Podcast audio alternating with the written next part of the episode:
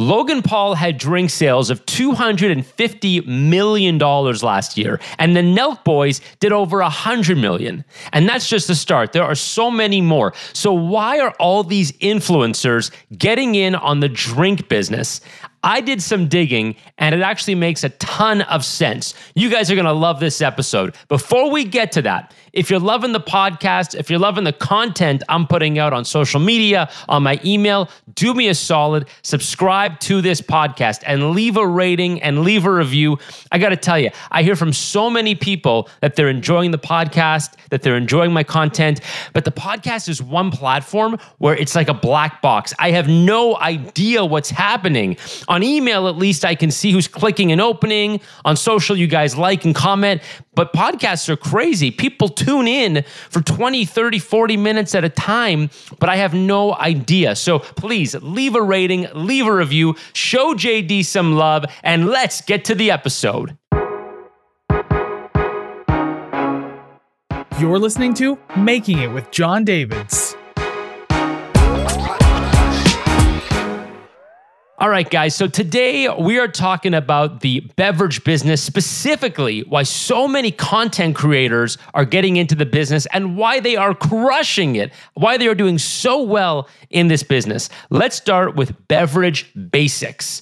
Now, you got to understand the drink business is a good one. Ooh, it's a good one. Consumers are loyal, profit margins are juicy, and the big players are just begging to be disrupted. You know who I'm talking about PepsiCo, Anheuser-Busch, Coca Cola, Diageo. Let's get to some profit margins, okay? Coca Cola had profit margins of 22% in the last 12 months. 22% net profit margins. 22 cents of every dollar in revenue went straight down to profit. Diageo's even better. This is one of the biggest alcohol companies in the world, net profit margins of 31% in the last 12 months. This is eye popping. It's ridiculous for a physical product company. We see these kind of net margins for Microsoft and Google and Meta. That's different. For a physical product company to have net margins of 31% is insane. This is a great business. The beverage business is a great one. Influencers know that. And that's why they wanted to get a piece of the action. So we're going to start now with Emma Chamberlain. Emma Chamberlain, the coffee guru. This is back in 2019 that she launched the Chamberlain coffee brand. Let me give you guys some background on Emma, and then I'll tell you about Chamberlain coffee. So, Emma came onto the scene as a creator in 2017 on YouTube. She grew to 11 million YouTube subscribers plus 16 million on Instagram. Brands like Louis Vuitton Cape Calling, she partnered with them in 2019 in its first ever creator partnership. At this point in 2019, she was a full blown fashionista showing up at the Met Gala and on the cover of Cosmo, which was awesome. Then, fast forward to 2019, she launches a coffee brand, Chamberlain Coffee, and it is an instant hit. Now, what you got to understand is that Emma, in her content, was always talking about how much she loves coffee. So it was a natural transition for her to launch a coffee brand when the time was right. She's got a built in community numbering into the millions, about 26 million followers at this point, and she's got a lot of firepower to make it work. Plus, she pulls off some key moves. So she hires a guy named Christopher Gallant, a former Red Bull executive, as the CEO of Chamberlain Coffee. She develops a product that speaks to her fans as USDA organic certified, and she builds a phenomenal, phenomenal user experience. It's a tier one D2C site. They are not playing around. Phenomenal user experience. And that's just the beginning. Okay. In 2022, Emma raised $7 million from a group of food industry OGs. And just a few weeks ago, she raised another $7 million, mostly from the same investors, which is either a very good sign or a very bad sign. I would guess it's a good sign. Generally speaking, when the same investors put more money in, it means they're happy, they're doubling down. The reason it could be bad is if things are totally hemorrhaging and they've got to throw in some more cash to save it. But I'd imagine it's probably more of of the former. No inside information, but that's what I would say. Let's talk growth here. Chamberlain Coffee got a kickstart, obviously, from Emma's massive fan base, but the team isn't just relying on her community to sell coffee. They're going hard on paid ads. They've got hundreds of ad formats running across Meta, that's Facebook, Instagram, WhatsApp, Messenger, and of course, on Google as well. Almost 100 formats running on Google, which is the Google Ad Network, Google.com, obviously, the search engine, and of course, YouTube. Chamberlain Coffee is getting bigger by the day. Let's turn our attention now to Nelk Boys. The Nelk Boys are a YouTube crew. These guys are pranksters, they're comedians. It's actually really, really funny. I love their channel. They also have the wildly popular Full Send podcast. They've had guests on there like Donald Trump, Elon Musk, Tucker Carlson. I don't know why I just named those three in a row, but there's a lot of really, really great guests. And these guys have a big podcast and a big audience. And in 2021, they came out with their own brand of hard seltzer. They decided to become drink moguls and they came out with Happy Dad. Now, Happy Dad, in the very first year, sold 698,000 12 packs. And then in year two, that jumped to over two and a half million 12 packs. That is a lot and they have over a million followers on Instagram, making them, I believe, one of, if not the most followed alcohol brand, certainly the most followed beer or seltzer brand in the world, with over a million followers. I think White Claw has like couple hundred thousand followers, which is a huge hard seltzer brand.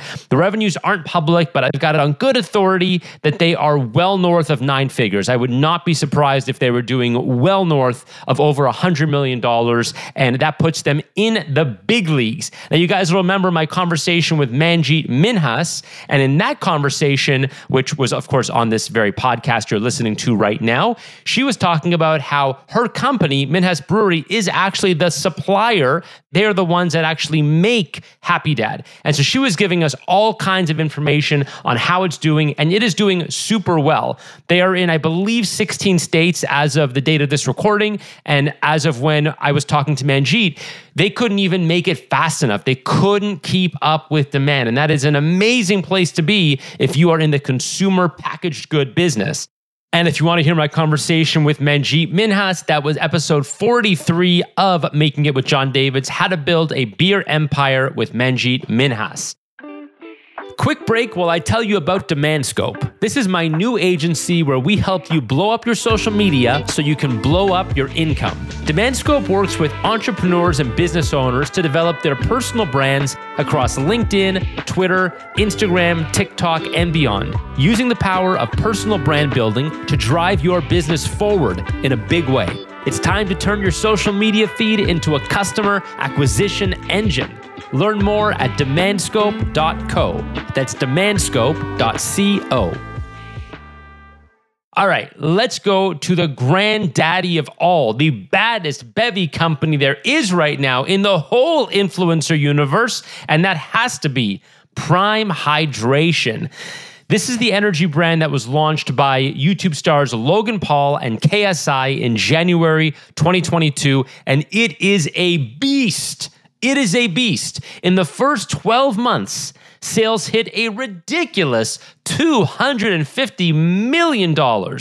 In January 2023, Prime captured 5.8% of the entire sports drink market.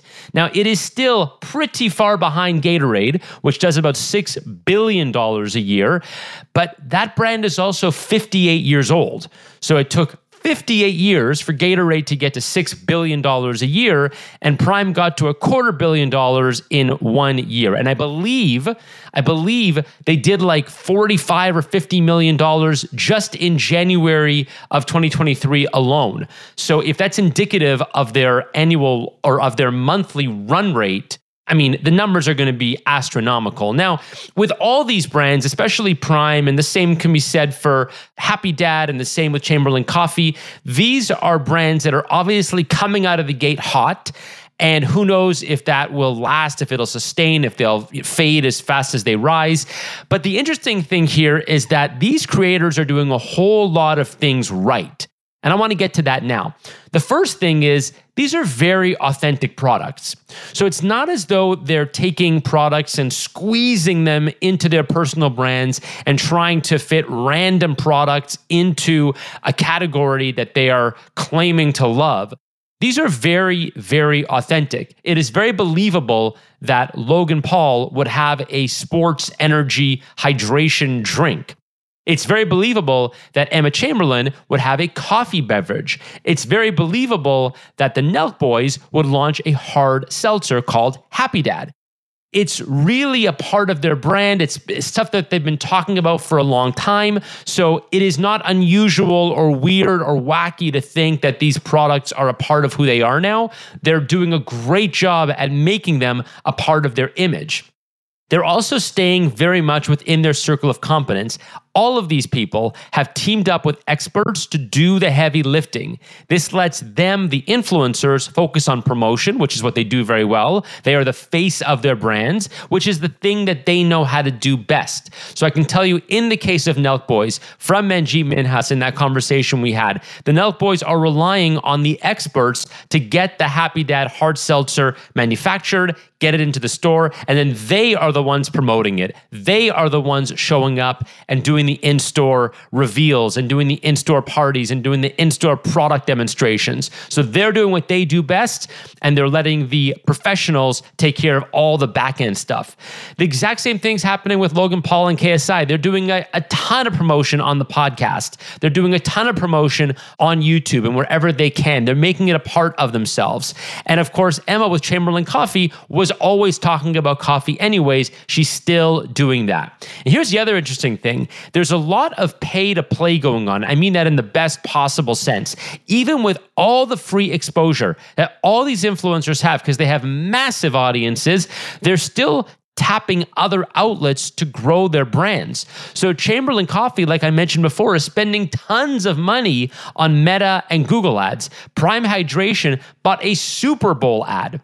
You know, these are people that obviously have big audiences, but they're not resting on their own communities. They're not resting on their own laurels. They're not making a drink just for their fan base. They want to make a real consumer company and have it grow and have it be something that lives beyond them and beyond their immediate audience, which I think is a really, really cool thing to do.